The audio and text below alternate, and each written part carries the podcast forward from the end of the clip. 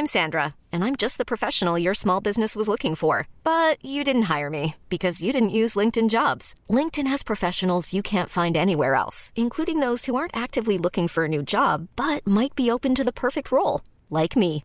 In a given month, over 70% of LinkedIn users don't visit other leading job sites. So if you're not looking on LinkedIn, you'll miss out on great candidates like Sandra. Start hiring professionals like a professional. Post your free job on linkedin.com/achieve slash achieve today.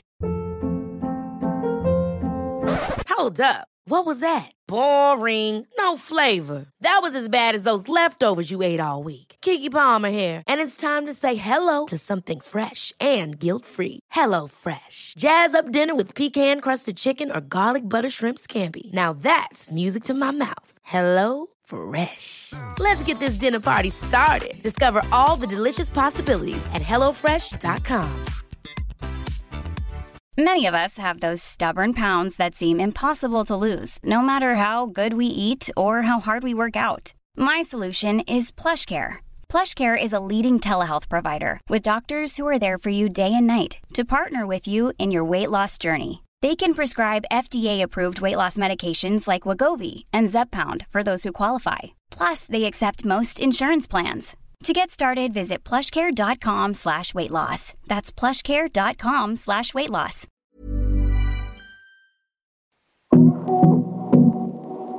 Hej och varmt välkommen till avsnitt 185 i Karriärpodden. Den här veckans gäst är Karin Frisell som är överläkare och medicinskt ledningsansvarig på intensiven på Mälarsjukhuset i Eskilstuna. Karin har under det senaste halvåret befunnit sig mitt i epicentrum av ett av Sveriges hårdast drabbade regioner under coronapandemin. Hur är det att vara läkare och på nära håll möta detta märkliga skeende i vår historia och se många livsöden? Det kommer vi förstås att prata en hel del om i det här avsnittet. Hon är också den första läkaren som jag har som gäst här i podden. Och här får vi följa Karins resa där hon redan som liten ville bli hjärnkirurg och som sen började sin karriärbana som sjuksköterska med ursprungstanken att hon skulle bli barnmorska innan hon hamnade på läkarbanan. Vi får också lära känna Karin som person och ta del av vad som har präglat henne. Och vad är det med just sjukhusmiljön som hon dras till? Det här är också ett samtal om livet och döden och att vara den som fattar svåra beslut och att våga lita på sig själv. Innan vi drar igång vill jag presentera Karriärpodden och Women for Leaders samarbetspartner, nämligen Volkswagen Group Sverige. Tack för att ni gör det möjligt att sända Karriärpodden. Här kommer nu avsnitt 185 med min gäst Karin Frisell. Jag heter Eva Ekedal.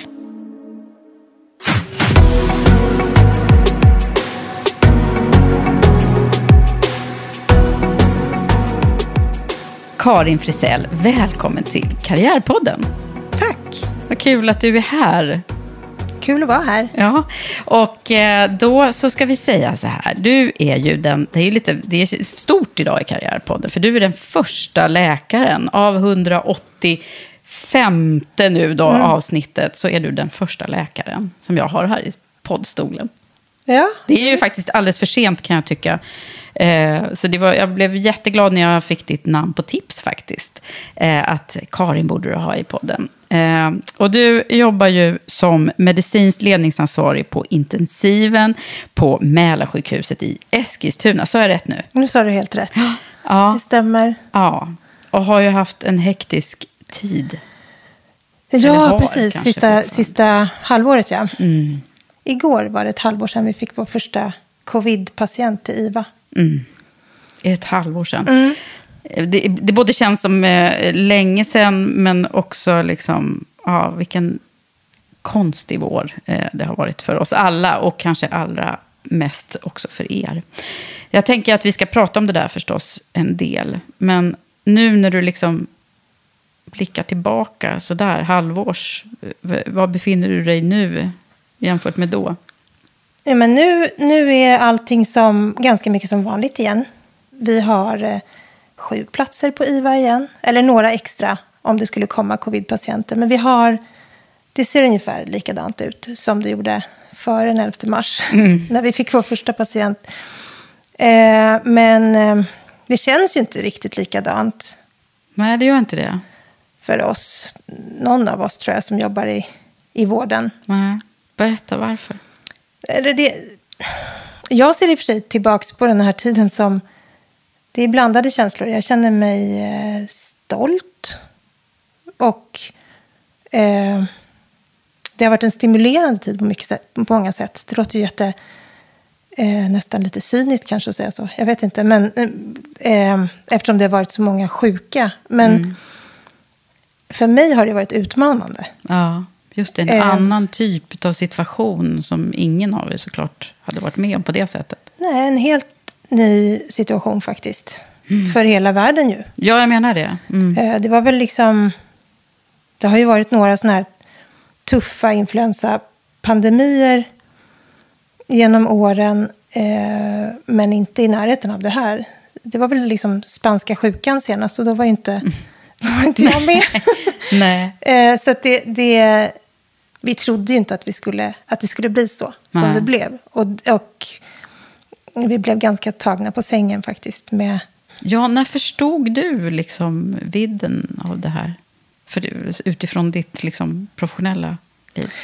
ja, det var ju i, i början på året, där i februari. Jag kommer inte exakt ihåg hur det var. Det var ju ganska mycket att man funderade över vad som hände i Kina.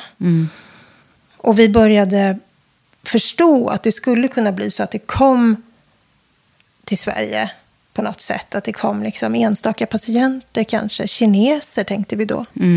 Och sen tänkte vi ju att det skulle komma sportlovsfirare. Just det. Sjuka sportlovsfirare, tänkte vi. Men eh, när jag förstod att det skulle kunna bli någonting större, det var faktiskt när vi fick provsvaret på den här första patienten. För det var inte en sportlovsfirare. Nej. Det var inte det, utan det var en patient som, hade, som inte hade varit ute och rest. Eh, och inte heller hade någon i sin familj som var sportlovsfirare. Så då förstod vi på något sätt att det var det här finns i samhället nu. Hur blev liksom beredskapen och så då för er? Ja, alltså vi, vi förberedde oss så gott vi kunde där i mars, i början på mars. Men då var det fortfarande tal om att det skulle komma enstaka patienter i intensiven. De flesta som blev sjukhusinlagda skulle liksom kunna vårdas på infektionskliniken, på en vanlig vårdavdelning. Eh, och sen så gjorde vi ordning platser på IVA, tre stycken hade vi, om det skulle behövas intensivvård. Vi trodde till och med att det var så få intensivvårdspatienter så vi nästan ett, ett kort tag funderade vi på om vi skulle kunna vårda de få patienterna på infektionsavdelningen. Alltså gå dit och bedriva intensivvård. Ah, ja, okej. Istället för att ha dem in... I, istället för att de skulle komma till oss. Ja, just det. Och eh, nu när jag tänker tillbaka på det så låter det ju det låter som att det, var, det är en helt annan värld liksom, som vi levde i då faktiskt. Ja. Så Ehm, då hade det inte liksom riktigt... eh, Vi hade inte förstått smittspridningseffekten. Nej, vi, nej, precis. Och, eller hur? Där kommer du också ihåg i mars, så vi visste inte så mycket alls då. Nej. Och det gjorde inte vi heller. Det var inte så att, att sjukvården satt inne på massa kunskap som inte eh, allmänheten hade egentligen. Utan vi visste lika lite. Vi fick ju inom intensivvården många... Vi fick höra från Italien, från kollegor i Italien. Om hur de hade det i Lombardiet. Ja. Och eh, vi trodde ju inte våra öron. Vi fick liksom se YouTube-klipp och, och så på eh, överfulla intensivvårdsavdelningar och kollegor till oss som stod och grät liksom. Och skakade på huvudet och visste inte vad de skulle göra. Nej. Det är lite som Ehm. en sån här eh, film från andra världskriget. Ja, men lite liksom. så. Det var som en film, precis. Någon sån här undergångsfilm. Och vi tycker ju... Vi är ju väldigt bra på sjukvård i Sverige. Vi har väl fungerande sjukvård. Och speciellt eh, den här eh, högspecialiserade vården funkar bra i Sverige. Så att vi, jag tror... Och så, så är vi ganska bra på att slå oss själva för bröstet också. Har jag insett nu. för att vi ärligt talat, vi, inklusive jag, tänkte att så där, så där blir det inte här. Vi kommer, eh, våra patienter kommer inte behöva vara så där sjuka när de kommer till intensiven till exempel. Och vi kommer kunna isolera de som har, varit, eh, de som har symptom och så vidare. Mm, så det, att det, Den här känslan av att det händer inte här. ja, liksom. lite så. Det kanske var också lite alltså, räd, en rädsla att, att, eh, att jag inte stod ut med tanken på att det skulle bli sådär. Mm. Helt enkelt. Men sen faktiskt, första patienten kom 11 mars, alltså, eller första patienten som vi fick då prov på, den som jag berättade om, den kom 11 mars. Den här som inte var en skidåkare. Och, och sen kom det några till, ett par, tre till, inom några dagar. Och eh, då hade ju jag redan då fyllt upp de där tre platserna på IVA som kanske skulle komma att behöva eh, användas. Så, så en helg i mars, runt 20 mars, så byggde vi om vår uppvakningsavdelning till en intensivvårdsavdelning. Uppvakning efter operation. operation, ja. liksom. Mm. ja. Där kan man egentligen inte bedriva intensivvård, trodde vi. Tänkte vi. Men nu måste vi göra ordning några platser till, tänkte vi. För det här går ju inte. Nu är det fullt här. Mm, vi måste Visste vara beredda, Inte, liksom. Ja, men precis. Och vi visste inte hur länge de här patienterna skulle behöva ligga på intensiven heller. Eftersom vi inte kunde sjukdomen. Så Nej. visste ju inte om de skulle bli som en vanlig lunginflammation eller influensa, bli bra, på sådär en fyra dygn Mm. i respirator. Det var väl det vi trodde från början, att det kanske skulle vara lite sådär, att det skulle vara lite omsättning på de här platserna. In och Eh, ut liksom. In och ut, ja. Precis. Som det brukar vara på IVA. Mm. Men det som hände var ju att efter den där helgen, när vi hade byggt upp den här nya avdelningen, på måndagen efter helgen så var, var den också full. Mm. Med 14 patienter. Och sen fortsatte det bara strömma in patienter. Det blev precis Mm. Minns som i du, var du, Lombardiet. var du liksom, ja, vad, vad tänkt, hann du tänka någonting här? Jag tänkte ju som en galning. Jag försökte ju tänka, eller vi försökte tillsammans tänka. Eh, vi är ju jättevana i intensivvården att organisera oss. Du vet, det kan komma en stor bilolycka eller en eh, tågolycka eller någonting. Vi har tränat på det. Att liksom snabbt öka bemanning och, och ehm, Att kunna vara beredda när det händer någonting som Ja, är ja. katastrof. eh, och stanna kvar länge på jobbet. Ja. Att inte gå på toa, alla sådana där grejer. Det är vi vana vid. Mm. Att behöva steppa upp på kort tid. Det är ju liksom det som är vårat, våran vardag egentligen. Mm. Men det här, det vi insåg då, eftersom det bara fyllde på sig och de patienterna som, som hade kommit i början, de låg ju kvar. Mm. Så att det, vi insåg att det här kommer ju bara bli fler och fler. Vi visste ju inte heller hur lång tid det skulle ta, som sagt, innan de blev bättre. Och de var otroligt sjuka. De var sjukare än eh, en intensivvårdspatient brukar vara i lungorna. Och, eh, eller vi kanske i vanliga fall har en sån där sjuk patient i månaden. Resten av patienterna på IVA har andra problem och sådär. Men nu hade alla samma. Alla var likadana. Alla hade otroligt sjuka lungor.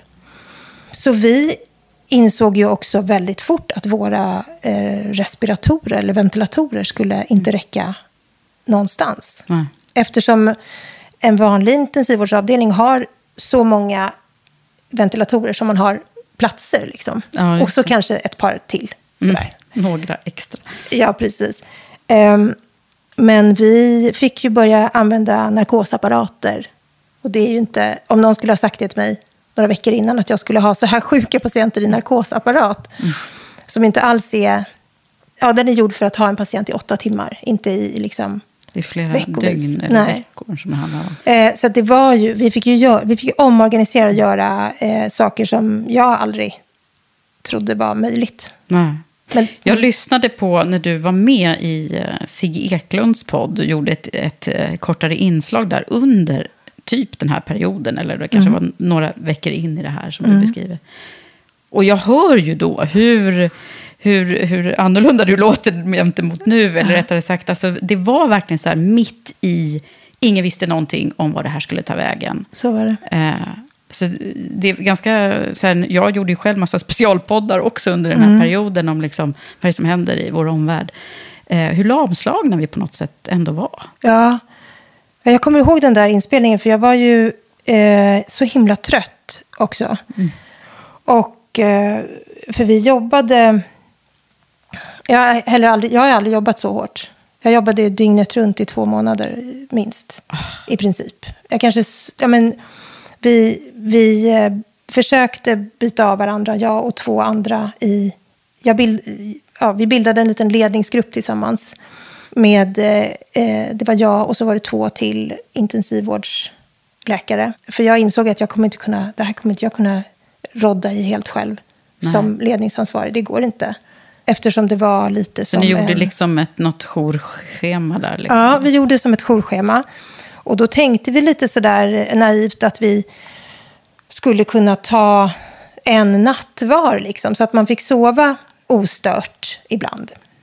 Men vi insåg att det var så svåra frågor som vi bollades med dygnet runt hela tiden. Så att även om jag hade telefonen på natten och de andra skulle få sova så ringde jag dem ändå.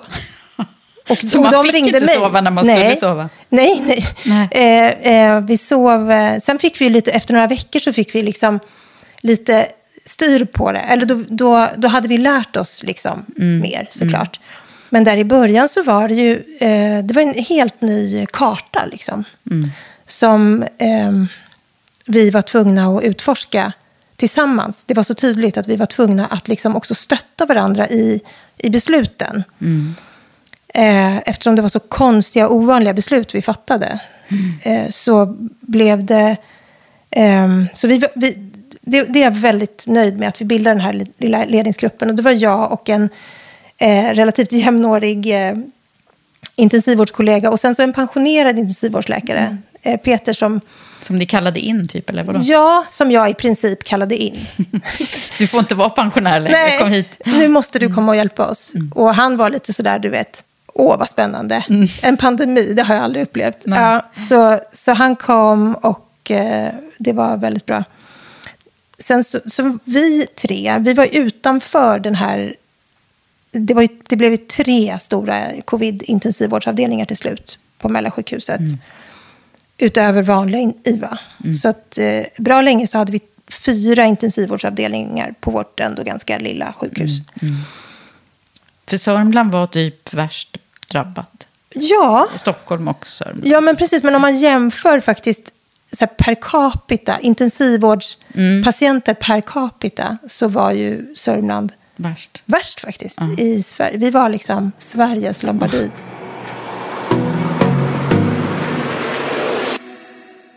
Du var ju sjuksköterska från början.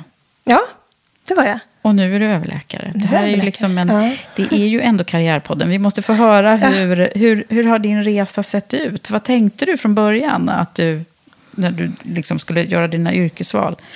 Ja, eh, jag, jag, allra från början så, jag, jag vet att det finns ett, ett, en, en, ett papper som jag skrev när jag var 11, eller så man, fick skriva i skolan, om lite favoriträtt och musik och sånt där, och bästa kompis, och sen så också vad, vad man vill bli när man blir stor.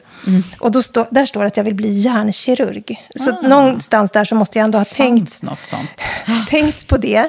Och min eh, eh, mosters man, eh, och de bodde här ute på Lidingö också, de, och vi umgicks mycket med dem. Han, han var läkare. Och jag kommer ihåg att jag var väldigt intresserad av hans jobb. Pratade mycket med honom. Eh, men sen när jag gick på gymnasiet så gick jag verkligen bara där för att hänga med mina kompisar. Jag hade inga så här, mål med, med det egentligen. Eh, sen åkte jag till Paris ett år och sen när jag kom hem så läste jag in naturvetenskaplig linje bara för att min mamma tyckte att jag borde göra det. Eh, för att hon jobbade på lärarhögskolan och de hade startat ett sånt basår då. De behövde folk. De behövde folk som, som kunde tänka sig att gå den här eh, naturvetenskapliga basåret som var något helt nytt då. För sådana som inte har gått natur på gymnasiet. Jaha, så man, kunde lä- man hade en annan gymnasieutbildning men skulle läsa in Mm, och jag hade ju läst samhällsvetenskaplig, så då läste jag in natur. Och eftersom det där var ett pilotprojekt så det, hade de samlat väldigt engagerade lärare på det där programmet. Eh, och de lyckades ju få mig intresserad av naturvetenskap. Det är ju bra. Ja, det var bra gjort. Ja. Så, så då kom jag på där under det året. De flesta av mina kompisar som gick det året, de blev matte NO-lärare och sådär. Men jag kom på att jag skulle bli barnmorska. Mm, det var det det var. Ja, det vill jag bli. Och då, därför så började jag på sjuksköterskeutbildningen. Mm, just det, för det ska man ju gå då och sen är det ytterligare ett år, eller hur var det då? Ja, precis. Ett år till, eller ett och ett halvt år till. Och jag i min enfald trodde ju att jag bara skulle kunna fortsätta från sjuksköterskeutbildningen och börja på barnmorskeutbildningen. Men, men eh, då behövs det arbetslivserfarenhet däremellan som sjuksköterska. Mm. Och just då var det så himla många som sökte barnmorskeutbildningen. Sådana där som hade jobbat som sjuksköterskor i tio år kanske och ville vidare, vidare mm. eller byta bana. Liksom. Så jag, kom, jag fick höra av en sån syokonsulent där på, på Karolinska att jag, jag skulle behöva jobba i alla fall sådär sju år som sköterska för att ha en chans att komma in på Oj, ja. barnmorskeutbildningen. Och det hade jag liksom inte tänkt mig. Nej. Och då tänkte jag, då försöker jag bli läkare istället. För att det, det tar ju också ungefär sju år, tänkte jag. Ja. ja. ja. Så först sjuksköterskeutbildningen och mm. sen läkare. Det är inte så många som går både och i alla fall, va? Nej, vi är några stycken. Är några. Eh, mm. Vi är några som har gått syrautbildningen, några som har gått sjukgymnastutbildning och sådär också. Mm. Sen har vi några som har gått helt andra utbildningar också. Så mm. det, det, det, finns ändå något värde med att inte söka läkarutbildningen det absolut första man gör när man är mm. 19. Liksom. Mm. Ja, men jag tänker det också, att det är en mm. väldigt bra erfarenhet att ha sett liksom, eh, ja, sjukvården från, det, från de ögonen först. Ja, jag var 26 när jag började läkarlinjen. Ja. På Karolinska. Mm. Och då kände jag mig som att jag var absolut äldst i klassen. Det var jag inte, men det var ju jättemånga sådana mm. nykläckta eh, studenter. Liksom, mm, som gick direkt. Som gick liksom. direkt, mm. ja. Kände men, du att du hade liksom mycket förspänt då av att faktiskt ha jobbat och, och gått den andra utbildningen innan? Nej, det var Nej. det som var så konstigt. Då kände jag inte riktigt det. Nej. Eh, för det är så två helt olika utbildningar. Och då var det mest att jag kände att det var så länge sedan jag läste kemi och matte och sådana grejer som man behövde där i början på läkarutbildningen. Så att jag kände mig rätt dålig. Pluggade som en häst. Mm. För att liksom vara lika bra som plugghästarna. Mm, liksom. Mm, mm. Och, För det är ju eh, liksom en, en, en, jag vet inte om det bara är som man tror, men eh, så här, ja, det krävs jättehöga poäng för att bli läkare liksom, ifrån, och betyg. Ja. Eh, ja, jag det gör det kanske fortfarande, jag vet inte. Jag kom in på intervju. Ja, du gjorde det? Ja, högskoleprov och intervju. Mm. Så att jag eh, behövde inte ens visa upp mina betyg. Nej, okay. Eh, jag hade väl kanske så här 4 och 0 eller någonting. Det hade inte räckt någonstans. Nej. Men jag kom in på intervju och eh, ganska snart så, eller jag märkte direkt att det var en, en jätterolig utbildning. Mm. Och jag tyckte att det varit jätteroligt ända sedan dess. Ja, så det här valet, yrkesvalet, det var rätt för dig? Ja, det var helt rätt. Ja. Det var det. Vad är det som är? Det här tycker jag är så kul. För det är många eh, som, eh, man känner ju folk som jobbar inom sjukvården såklart. Det gör väl liksom alla lite grann. Så det känns ju som det här kallet, det pratar man om ganska mycket. Mm. Ja, det Vad säger du om, om, om det? Har du det kallet? Ja, eh, jag tycker mycket om sjukhus. Jag tycker om miljön. Jag tycker om att det är dygnet runt aktivitet och att det är eh, så mycket människor. Mm. Mm. Och så gillar jag det som jag gillar med mitt jobb som... För jag är ju narkosläkare, det måste man vara för att vara intensivvårdsläkare. Mm. Att, att, och då, som narkosläkare så har man ju, vet man aldrig vad som ska hända riktigt. Varje dag är lite som ett vitt papper mm. sådär. Mm. Och det gillar du? Det gillar jag. Ja. Jag gillar, eh, det märkte jag ganska snabbt, att jag gillar inte... Jag tyckte det var väldigt trevligt på vårdcentralen, till exempel. Så man, man går ju lite på vårdcentral också, men, men jag blev otroligt stressad av den här tidboken. Mm.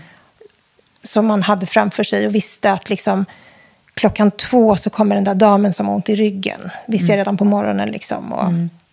nu, vet, nu vet jag ju inte riktigt vad som ska hända. Nej. Och det tycker jag mycket mer om. Ja, du gillar inte det förutsägbara? Nej, jag Nej. inte. Nej. Okej, så det, är ju, det är ju många liksom år som du har varit inom, inom sjukvården då på olika ställen. är det väl? Eller hur länge är det som, som läkare på Mälarsjukhuset?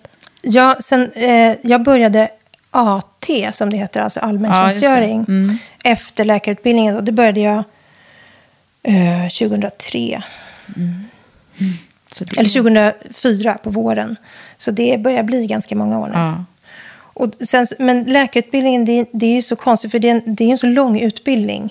Alltså först går man fem, sex år på universitetet och sen ska man ut och utbilda sig i olika utbildningstjänster. Så innan man är specialistläkare så har det gått 12-13 år. Eller något där. Otroligt lång. Ja, det är en jättelång utbildning. Sen så arbetar man ju som läkare Under under, hela tiden. Men, men innan man får fatta helt självständiga beslut så, så har det gått många år. Mm. Och det är väl kanske bra, tänker jag, då. Liksom man bygger också sina egna erf sin erfarenhetsbank som man sen fattar de här besluten som du pratar om nu. Ja, precis. Eh, det kan man kanske inte alltid bara sätta sig på skolboken och, Nej. eh, skolbänken och läsa sig till. Nej, det, är liksom en kombination. Man måste ju läsa för att ens förstå vad man har att välja mellan för alternativ runt en patient till exempel. Men sen är det ju väldigt mycket, i mitt fall i alla fall, magkänsla på något sätt. Det låter lite så här, men det, det är väl kanske erfarenhet då. Men, men eh, hur vi ska göra med exakt den här patienten som jag har framför mig nu. Vad den behöver mest. Vi ser ju på intensiven så ser vi ju på alla värden och sådär vad som behövs. Vad den behöver för hjälp.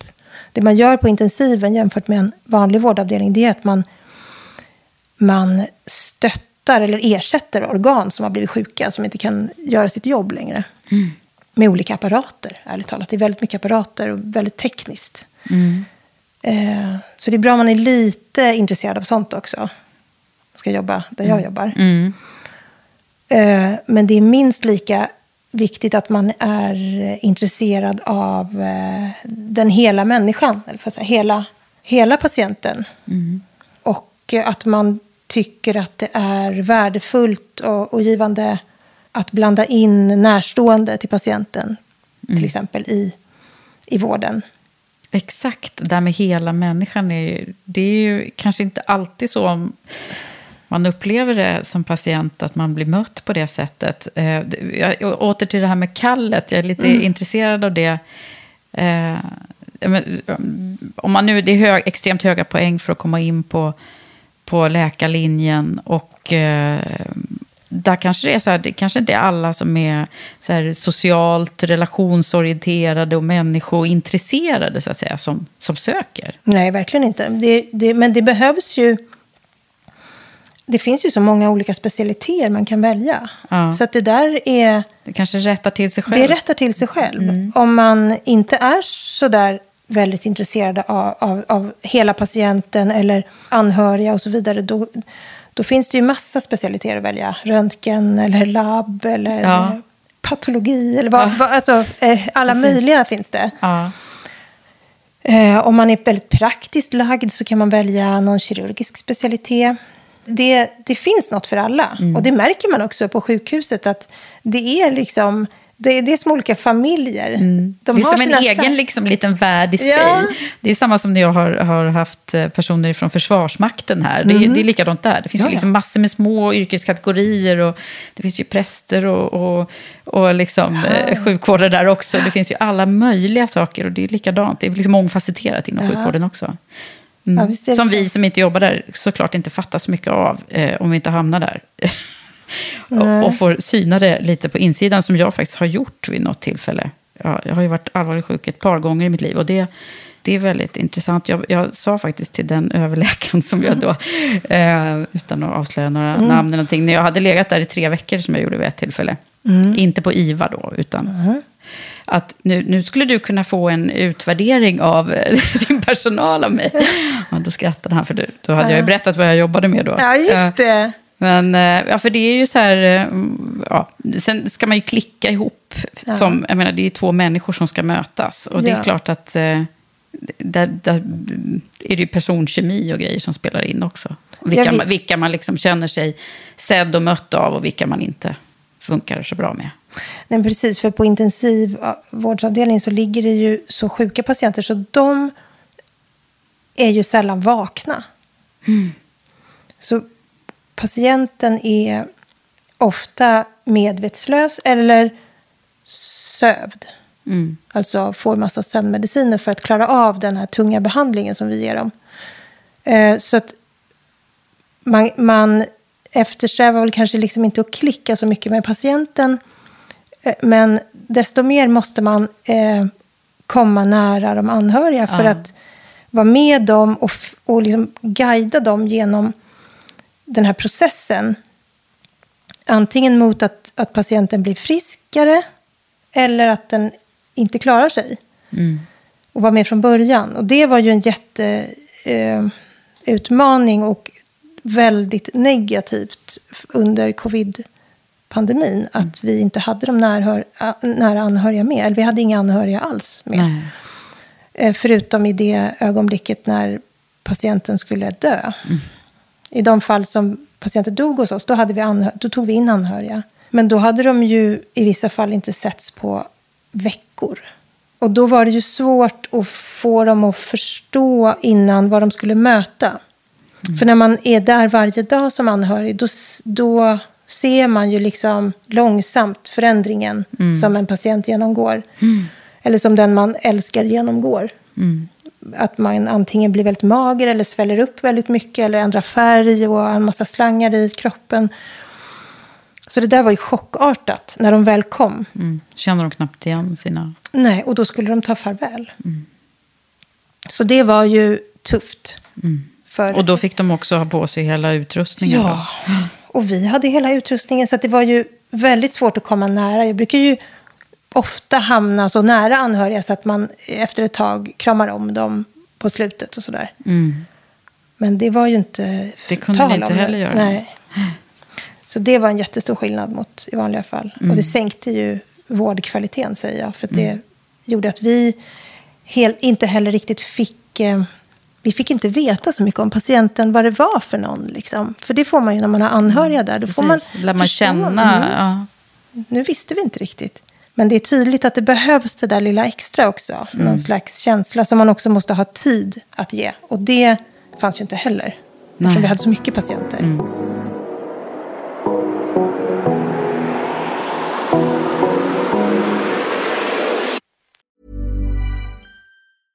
How would you like to look five years younger? In a clinical study, people that had volume added with Juvederm Voluma XC in the cheeks perceived themselves as looking five years younger at six months after treatment. Look younger, feel like you. Add volume for lift and contour in the cheeks with Juvederm Voluma XC. Reverse signs of aging by adding volume to smooth laugh lines with Juvederm Volure XC. For important safety information and to find a licensed specialist, visit juvederm.com. That's J U V E D E R M.com. Not for people with severe allergic reactions, allergies to lidocaine, or the proteins used in Juvederm. Common side effects include injection site redness, swelling, pain, tenderness, firmness, lumps, bumps, bruising, discoloration, or itching. There's a risk of unintentional injection into a blood vessel, which can cause vision abnormalities, blindness, stroke, temporary scabs, or scarring. Talk to a licensed specialist to find out if it's right for you. Hey, I'm Ryan Reynolds. Recently, I asked Mint Mobile's legal team if big wireless companies are allowed to raise prices due to inflation. They said yes. And then when I asked if raising prices technically violates those onerous two year contracts, they said, What the f are you talking about, you insane Hollywood ass? F- So to recap, we're cutting the price of Mint Unlimited from $30 a month to just $15 a month. Give it a try at mintmobile.com slash switch. $45 upfront for three months plus taxes and fees. Promo rate for new customers for limited time. Unlimited more than 40 gigabytes per month. Slows. Full terms at mintmobile.com. Many of us have those stubborn pounds that seem impossible to lose, no matter how good we eat or how hard we work out. My solution is PlushCare. PlushCare is a leading telehealth provider with doctors who are there for you day and night to partner with you in your weight loss journey. They can prescribe FDA-approved weight loss medications like Wagovi and Zepbound for those who qualify. Plus, they accept most insurance plans. To get started, visit plushcare.com slash weight loss. That's plushcare.com slash weight loss. Hold up. What was that? Boring. No flavor. That was as bad as those leftovers you ate all week. Kiki Palmer here, and it's time to say hello to something fresh and guilt-free. Hello Fresh. Jazz up dinner with pecan-crusted chicken or garlic butter shrimp scampi. Now that's music to my mouth. Hello Fresh. Let's get this dinner party started. Discover all the delicious possibilities at hellofresh.com. Hey Dave. Yeah, Randy. Since we founded Bombus, we've always said our socks, underwear, and t-shirts are super soft. Any new ideas? Maybe sublimely soft. Or disgustingly cozy. Wait, what? I got it. Bombus. Absurdly comfortable essentials for yourself and for those facing homelessness. Because one purchased equals one donated. Wow, did we just write an ad? Yes. Bombas. Big comfort for everyone. Go to bombas.com slash ACAST and use code ACAST for 20% off your first purchase. Fick ni, och jag tänker på du då som också ledare över din personal och sådär. Hur jobbade ni med er själva under den här perioden? Tänker jag på nu när du pratar om det här. Liksom, har ni fått debriefing och själv, har du jobbat med det? Vi hade inte tid med det. Nej. Riktigt. Alltså vi, det fanns möjlighet. Vi såg ju framför oss att det skulle behövas. Att, jag såg framför mig att mina kollegor och sköterskor skulle liksom gå in i väggen en efter en. Det var farhågan. Mm. Och att ja, man, man ska inte palla det här helt enkelt. Eh, för det var så mycket som var jobbigt på samma gång. Jobba dubbelt så mycket som vanligt, gjorde i alla fall läkarna. Och eh, dubbelt så långa pass som vanligt. Och hade på sig de här kläderna. Var instängda i den här lokalen utan dagsljus. Och bara vårda patienter som liksom på något vis aldrig blev bättre. För det var den känslan under lång tid. Att de här, det blir inte bättre. Och det var ju såklart folk som mådde dåligt. Det fanns eh, möjlighet att, alltså psykiatriska kliniken ställde upp och hade folk som hade liksom öppen dörr som man fick gå in till liksom, och Ja. snacka om man behövde efter sitt pass och så. Mm. Var det någon som gjorde det? Men jag tror inte riktigt att folk gjorde det. För att, eller jag vet ju inte faktiskt om de gjorde det. Men jag hade inte en tanke på det. Jag är i och för sig gift med en psykiater. Ja. Så jag kanske pratade med honom en del. Men, Ja. men, men eh, jag... Eh, nej, man ville ju bara prata med dem som hade varit där. Som hade, varit, som hade samma... Liksom, Som förstod vad det ja, var ni- som hade ni- samma kontext. Liksom. Mm. Eh, för att det var nästan så där, det var många som upplevde att när de gick och pratade med någon så var det lite den där, men kan du inte berätta då, hur är det där inne? Ja, men det är nästan som en lite, Mm. Lite sensation. sensation eller nyfikenhet. Och det kan man ju förstå, men det är kanske inte riktigt det man behöver. Nej. Eh, så jag tror att de fick... Alltså de läkare och sköterskor som jobbade in och undersköterskor som jobbade inne hos patienterna, de hade väldigt stor nytta av varandra. Sen hade vi, jag och Markus och Peter, då, det här ledningsgänget, vi hade morgonmöte varje dag med alla, alla läkarna. Och det var ju jättemånga, vi var väldigt många på varje möte. Och vi eh, skulle rapportera väldigt många patienter, alltså dra igenom väldigt många patienter eh, och fatta beslut och diskutera kring många patienter. Eh, så det fick bli lite sådär eh, militäriskt, eller vad man ska säga. eh, och eh, sen så brukade vår verksamhetschef Jesper stanna kvar med liksom det gänget som gick av sitt pass och snacka med bara det gänget och liksom Mm, gå så det igenom var lite. någon form av debriefing? Det var någon form. Men jag pysslade ju inte lika mycket med det som jag skulle ha gjort i vanliga fall. Nej, för du hann inte det. Nej, jag hann inte det. För jag pratade i telefon hela tiden. Ah. Liksom, Mm. på något sätt. Det var inte som vanligt. Liksom. Nej, verkligen inte. Du... Det här är någon slags debriefing. Ja, jag känner också det. Det, det, det är det vi har nu. Ja. Men vi har ju också ett samtal om, om Karin och om läkarrollen. Och jag tycker det, det är ju väldigt intressant eh, hur, att höra hur du hamnade i det här som du berättade om när du var liten. Men jag tänker ändå, vad var det som ändå fick dig att bli intress- att skriva hjärnkirurg på den där eh, 11-åriga... Mm. eh, om, om vi backar klockan ytterligare. Vad är det som har... har prä- det händer ju så mycket de där första åren, du vet. Mm. Eh, vad, vad, när du tittar på dig själv som, som riktigt liten, vad är det du hittar då för någonting som har präglat dig till den du är idag? Jag skulle nog egentligen ha blivit präglad till någon eh, litteraturvetare eller så. För att min familj består bara av lärare och eh, eh, min pappa är litteraturprofessor och min mamma är, är lärare och eh, mina syskon är journalist och jurist. Alltså det, det är inte... Du är one of a kind. Jag är alltså. lite one of a kind. Och det var lite bananskal alltid. Mm. Det var ju faktiskt det. För det var det här med, med barnmorska. Kan jag väl bli? Det låter kul. Mm. Nej, det var svårt att komma in på. Ja, men då prövade jag på läkarutbildningen. Jaha, det kom jag till slut in på. Jag sökte faktiskt tre gånger på intervju. Eh, innan jag kom in. Och sen så... Då tänkte jag under hela läkarutbildningen tänkte jag att jag skulle bli gynekolog. För att jag, det var ju liksom, jag tänkte då får jag väl bli förlossningsläkare. Då, Ja, liksom. ja, du får ta den vägen. Mm. Så att jag, eh, och jag jobbade som sköterska på gyn då, då också under Mm. läkarutbildningen. Och tyckte liksom att det var min grej. Och så, så jobbade jag på gyn även halvåret innan jag började AT. Jobbade jag på gyn. Sen så flyttade jag och Fredrik, då, min man, till Eskilstuna för att göra AT. Mm. Och eh, då var jag gravid, Mm. visade det sig. Så när jag började AT så gjorde jag det med tvillingar i magen. Mm. Så var det att- första liksom, Ja, tvillingarna? ja, precis. Ja, precis. Jag fick tvillingar då under AT. Eller vi fick en pojke och en flicka.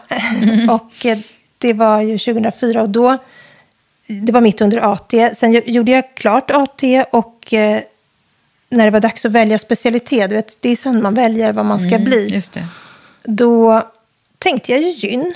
För det var ju det som jag hade tänkt innan. Men just då så, så min man hade varit eh, under sin AT placerad på där jag jobbar nu, intensiven, och tyckte det var så trevligt. Och jag hade också varit där lite grann. Och eh, så ringde Peter, han som faktiskt jag ringde eh, in under pandemin, ringde till mig. Eh, och eh, sa att han hade förstått att jag undrade lite vad jag skulle bli. Och han undrade om inte jag ville bli narkosläkare. Så han bjöd in mig kan man säga. Eh, och han blev min handledare sen. Så han är lite din sponsor, det brukar vi Lite, prata om, ja, sådana här är som han. liksom är lite vägledande och pushar fram en. eh, Vi pratar om det rätt ofta här i podden. Det är han. Absolut. Eh, och, och sen så har jag väl många kvinnliga förebilder också inom vården, skulle jag säga.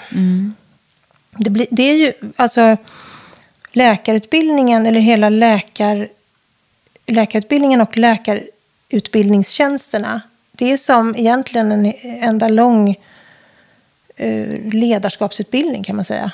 Fast det, den är inte formaliserad. Alltså jag, har gått, jag har gått ledarskapsutbildning sådär tre dagar. Formaliserad, men ST, alltså specialisttjänstgöringen, då blir, då, för varje dag så blir man ju en tydligare ledare. Det är egentligen det det handlar om. Sen när man är färdig specialist så, så betraktas man som en ledare. Ja, det är liksom den interna gången som gör att man... Ja.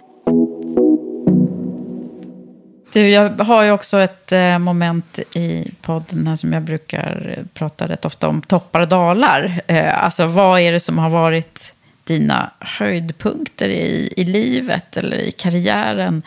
Eh, man kan välja om man vill prata på, om, om, om livet i stort eller... Och så brukar vi prata om dalarna. Men vi kan börja med topparna. Ja, ehm, det...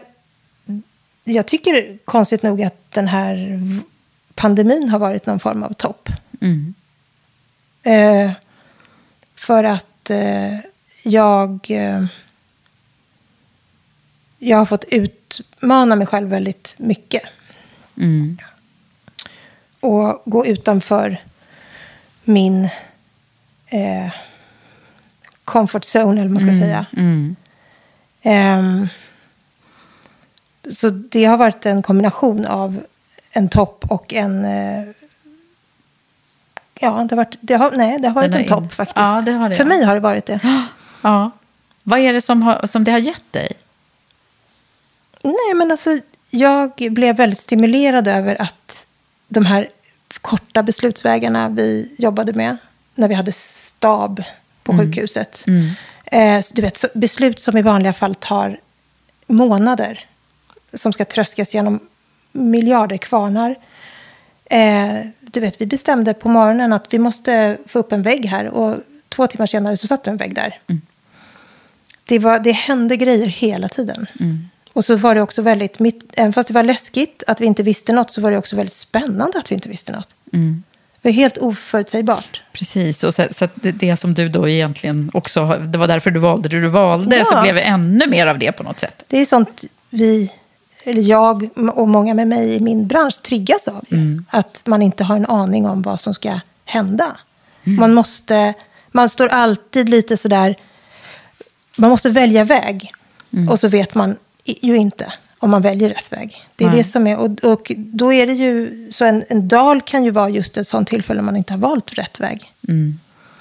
Och ah, i, som i läkarbranschen så är det ju liksom, framförallt kanske i, i, i akutmedicinvärlden som jag jobbar i, så är det ju eh, mycket liv och död. Och snabba beslut. Och det är klart att eh, det händer att man fattar fel beslut. Eller fattar ett beslut som gör att det inte går bra för patienten. Och det har du varit med om. Ja, gud ja. Och det, det, det har vi alla. Det Mm. Vad behöver inte betyda att folk har dött eh, under mina händer. Men det kan, eh, det kan eh, handla om att, att man väljer fel helt enkelt. Vad händer med dig då? Just det har inte hänt på ett tag. Men det hände mig under, i början på ST-utbildningen så hände det. Att jag trodde att jag hade gjort fel. Det visade sig sen efter en sån här Lex Maria-utredning att jag inte hade det. Eh, Men jag trodde att jag hade orsakat att en patient fick hjärtstopp. Ehm, och sen visade det sig att patienten i fråga fick hjärtstopp av en annan orsak. Men det var, det var några månader där av utredning när jag inte riktigt var säker på om jag hade gjort fel.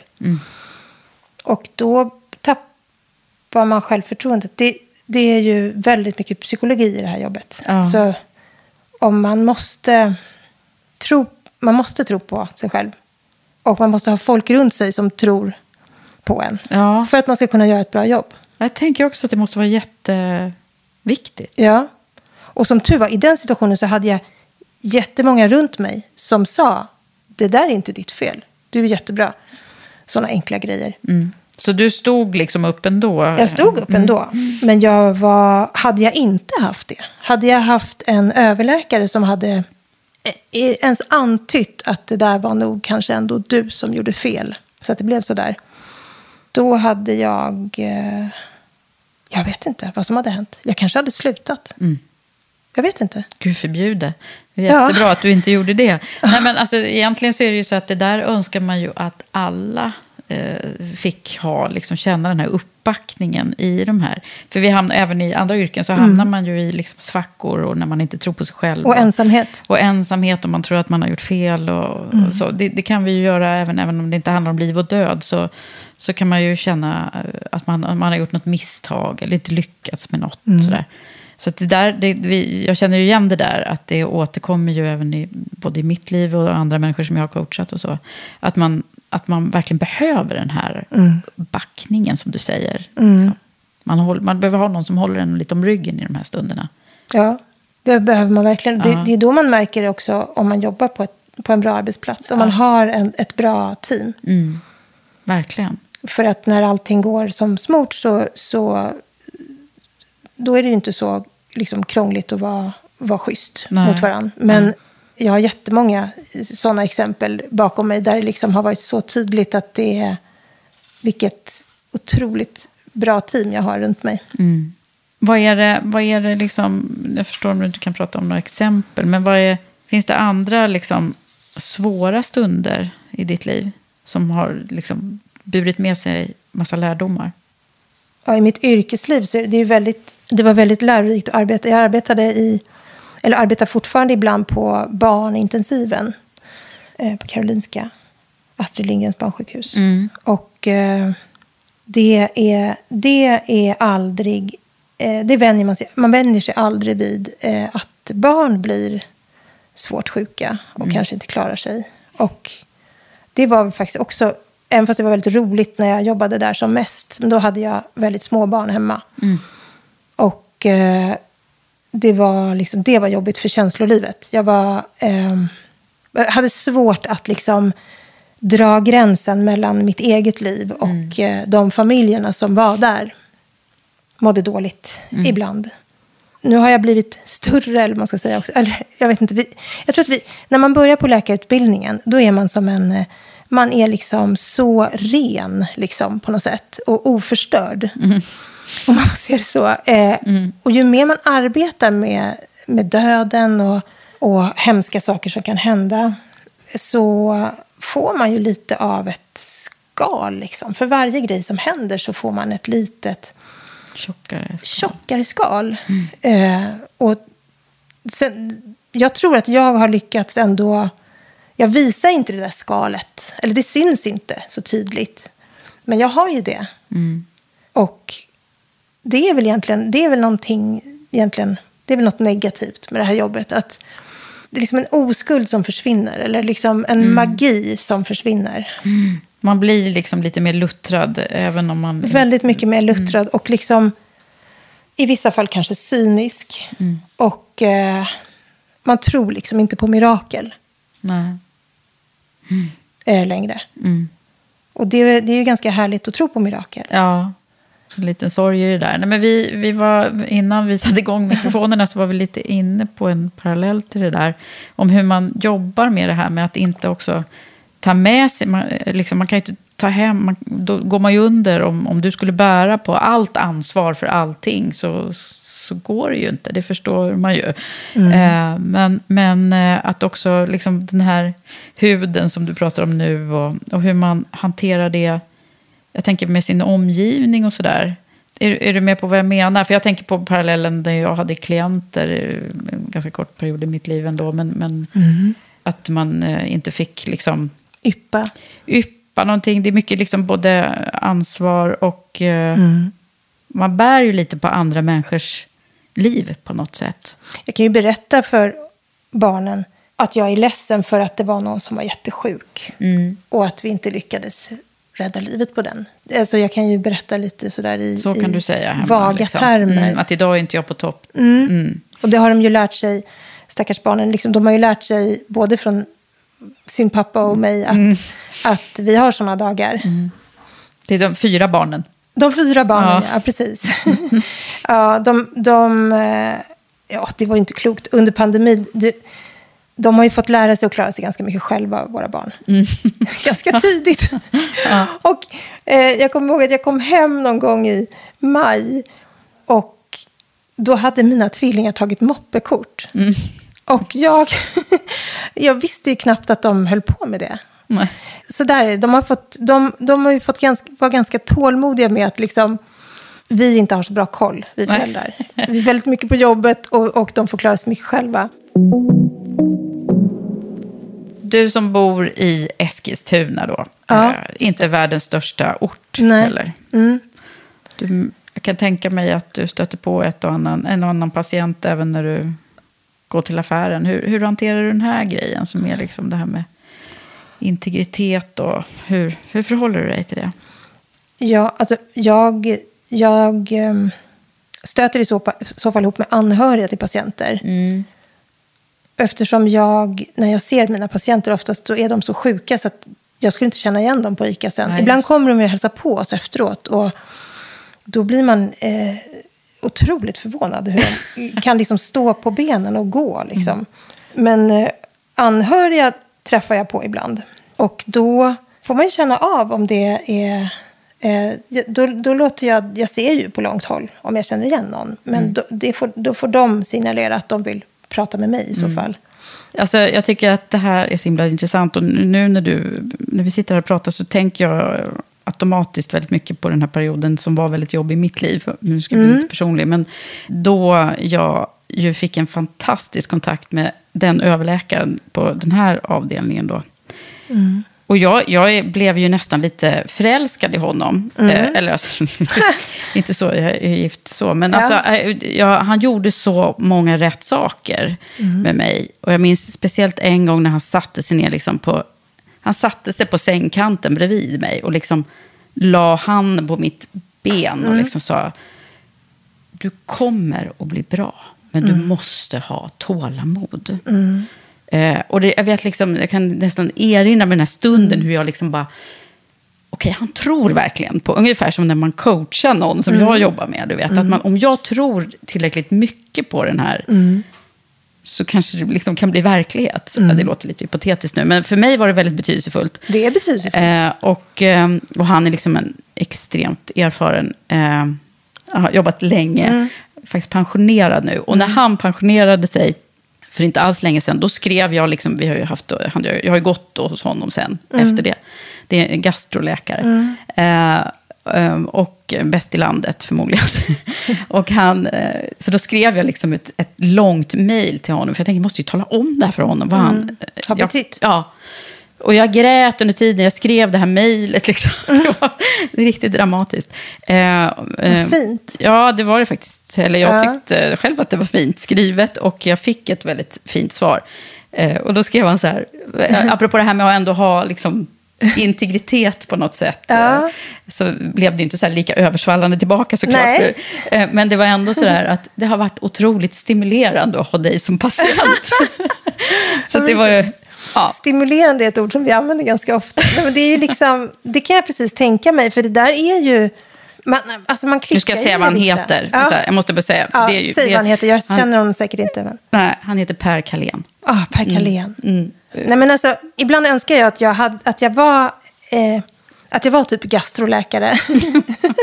Nej, men för att man kommer så... Man umgås så länge med sina patienter då. De kommer ju verkligen nära. Liksom. Ja, på, på alla sätt och vis. De, de, eh, det blir, man måste liksom också prata väldigt mycket om hur, hur allting är i livet eh, i den rollen. Exakt. Mm. Och det Om gjorde hela- han på ett väldigt liksom, bra sätt. Ja, precis. Och, då, och eh, jag, eh, jag försöker ju ha den... Det, som Per Kalén gjorde med dig, det, det försöker jag eh, göra med de anhöriga till Mm. mina patienter. Just det. Det är liksom... Eh, det, är, det är oftast... Ibland så kan jag prata med mina patienter också. Men då, det, då är de oftast du vet, så pass eh, friska så att det inte är, Nej, är, så de har lä- kanske farligt. stängt av liksom. lite då. Ja, precis. Ja. Men så här är det. På intensiven så är det så att för, för, säg för 20 år sedan eller 15 år sedan så var det så att intensiven var ett ställe man kom till och så antingen liksom så blev man frisk eller så dog man under pågående behandling. Liksom. Men det är inte så längre på det sättet. Utan nu, nu tar vi ju, vi tar bara, vi gör bara det med intensivvårdspatienterna som vi tror gagnar dem. Eller som vi bedömer helt enkelt medicinskt gagnar dem.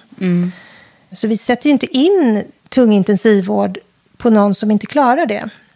Och, och det betyder ju att då måste man väldigt ofta ha samtal kring det. Med de anhöriga. Med de anhöriga och ibland med patienten också.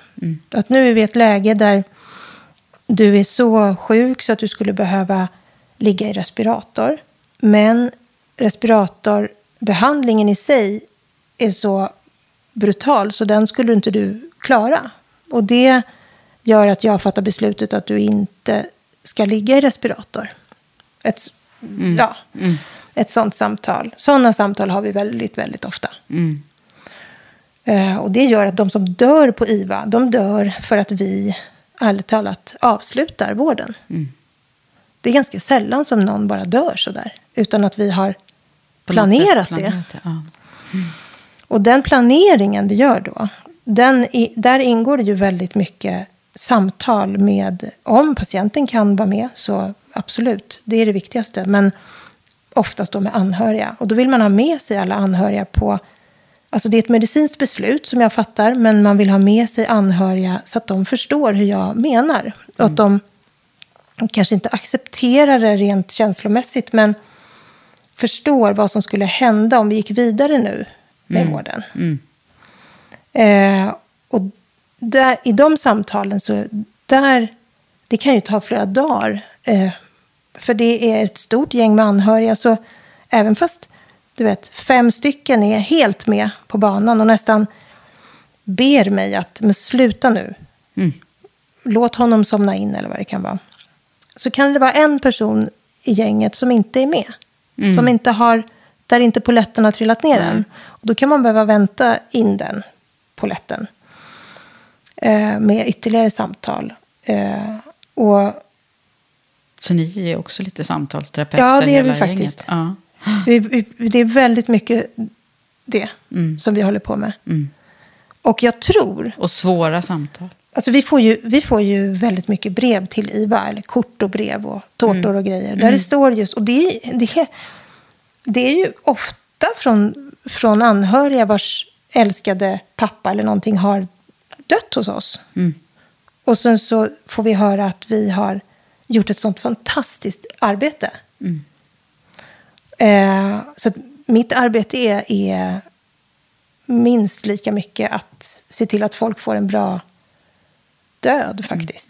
Som att de får en, eh, alltså, som att jag räddar livet på dem. Jag trodde i början av min utbildning att jag skulle liksom rädda livet på folk hela dagarna.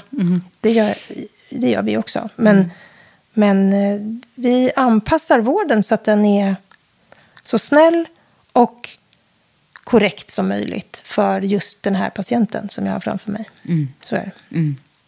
Otroligt. Alltså, jag tänker att du måste ju ha vara betydligt bättre förberedd på det här med liksom döden. Ja, för min egen del menar du? Ja. Och för mina. Ja, men sen så är det väl också något slags... Jo, men det är jag väl kanske på ett sätt. Jag vet ju lite... Ja, men det är det där med skalet och jag har lärt Ja, mig något. Mm. Men, men Känslor, eh, känslorna har man ändå. sen blir liksom. det ju, om mina barn blir sjuka, eh, vilket de har blivit några gånger, Mm. så,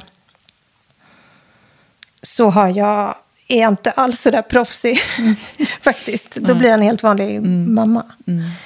Eh, jag brukar inte riktigt eh, alltid berätta heller vad jag jobbar med i de lägena.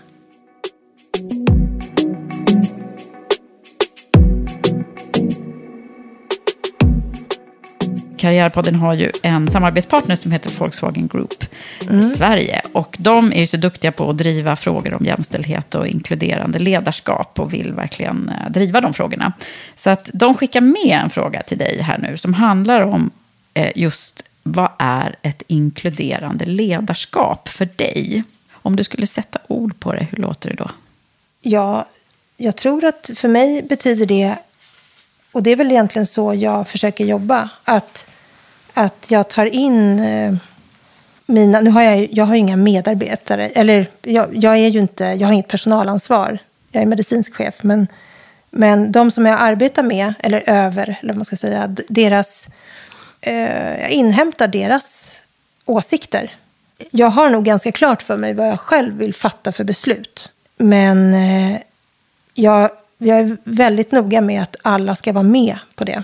Att jag vill att alla ska vara med på hur jag tänker. Kanske inte att alla ska hålla med mig, för det kan ju ta evigheter att hamna där. Men, men att, det, att, att, jag, att folk inte ska känna sig överkörda. Är det att de ska förstå hur du... Liksom, Jag ska förstå hur jag du tänker.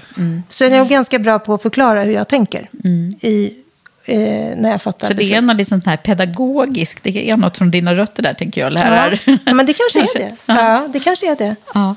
Jag tycker att det är väldigt kul att undervisa också. Ja. Så det, det hänger säkert ihop. Vad spännande. Men du Karin, det, det är ganska spännande det här. Du har ju verkligen varit med i många olika... Hörde dig i morgonekot här, uttalade dig och varit med i poddar tidigare och sådär. Du blir lite ta, talesperson sådär eh, nu i och med pandemin. Men sen såg jag också att men du har ju varit så här, Dr. Karin i Bolibompa. Ja, Men det är länge sedan va? det, ja, det är länge sedan. Jag var föräldraledig då och hon som jag var föräldra- föräldraledig med, hon är 12 år nu. Så det var, det var länge sedan.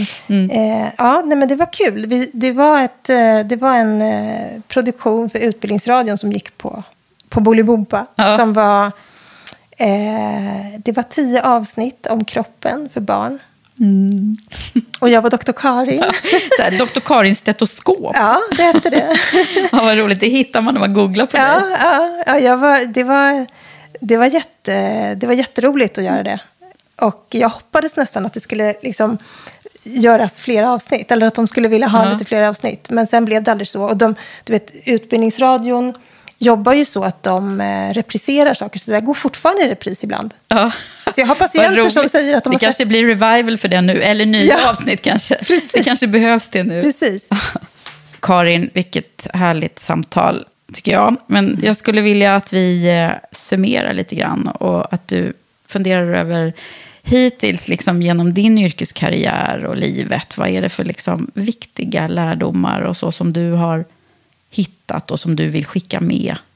Ehm. Nu är det, ju liksom, det är ju faktiskt både livet och Det är karriären en här. jättestor Eller fråga. Ja. Ja. Nej, men jag... Alltså, ärligt talat så är det faktiskt så att jag är övertygad om att man har... eh, Att glädje, alltså att, att man har det roligt på jobbet. Om man kan få sina eh, kompisar på jobbet att ha kul så kommer de göra ett mycket bättre jobb. Och att inte spela på att skrämmas eller eh, uppfostra folk, eller man ska säga. Utan att man låter folk vara lite som de är. Försöka hitta... Det finns ju en för allt. Liksom. Vi, I mitt gäng så är vi alla är hur olika som helst. Men alla har sin plats. Liksom. Och vi ser till att ha kul på jobbet. Vi skrattar otroligt mycket på min arbetsplats. Mm. Även fast ni jobbar med så Vi allvarliga och svåra ja, saker. Det, det, det låter jättekonstigt, men det är ju väldigt Mm. fin linje mellan att skratta och gråta. Eller vad man ska säga. Mm. Verkligen. Att, och vi har säkert, om någon skulle komma in i vårt rondrum och, som en fluga på väggen, vilket i och för sig det ibland gör, någon stackars liten läkarkandidat Mm. eller något som, vi, som, som sitter där och ska behöva lyssna på oss, för vi har ganska sjuk humor. Det blir ju så. Mm. Ja. Vi, får, vi skämtar om, om allt. ja, man kanske måste göra det. Ja, det måste man göra. Man kan inte vara så himla... Eh, vi, det, det är jätteseriösa grejer vi håller på med, men eh, just därför så måste man få lätta liksom, på trycket och skratta. En bra dag på jobbet, det är när eh, jag har skrattat mycket, måste jag säga. Och det gör jag ganska ofta. Ja, vad härligt. Mm. Är det någonting annat som du vill skicka med? Nej, men jag tänker att det ja, alltså, jag tänker att man ska våga satsa liksom.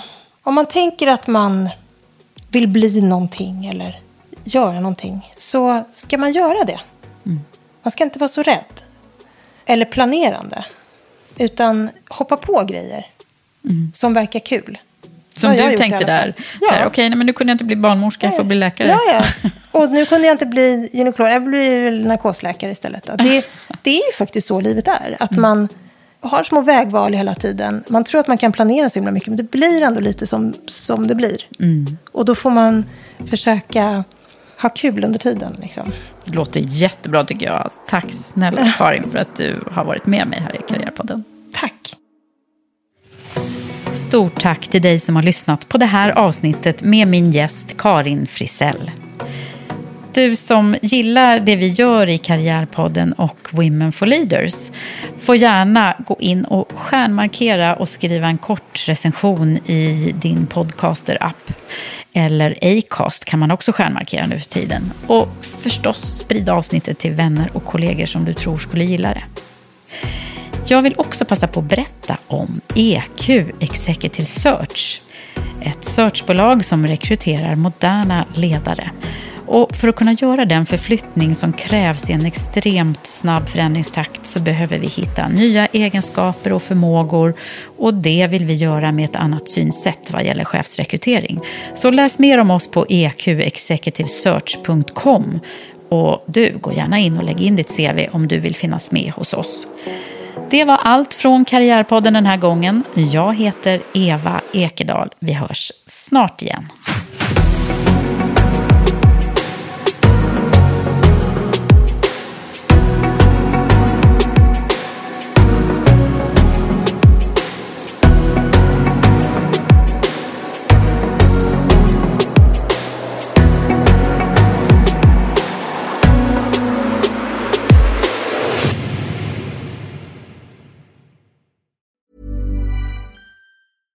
Catch yourself eating the same flavorless dinner three days in a row? Dreaming of something better? Well, HelloFresh is your guilt-free dream come true, baby. It's me, Gigi Palmer. Let's wake up those taste buds with hot, juicy pecan-crusted chicken or garlic butter shrimp scampi. Mm. Hello Fresh. Stop dreaming of all the delicious possibilities and dig in at HelloFresh.com. Let's get this dinner party started. Traffic jams, tailgating, pileups. Ugh, the joys of driving. How could it get worse? The federal government wants to have a say in what you drive. That's right. The Biden administration's EPA is pushing mandates that would ban two out of every three vehicles on the road today. Don't let Washington become your backseat driver. Protect the freedom of driving your way. Visit EnergyCitizens.org. Paid for by the American Petroleum Institute.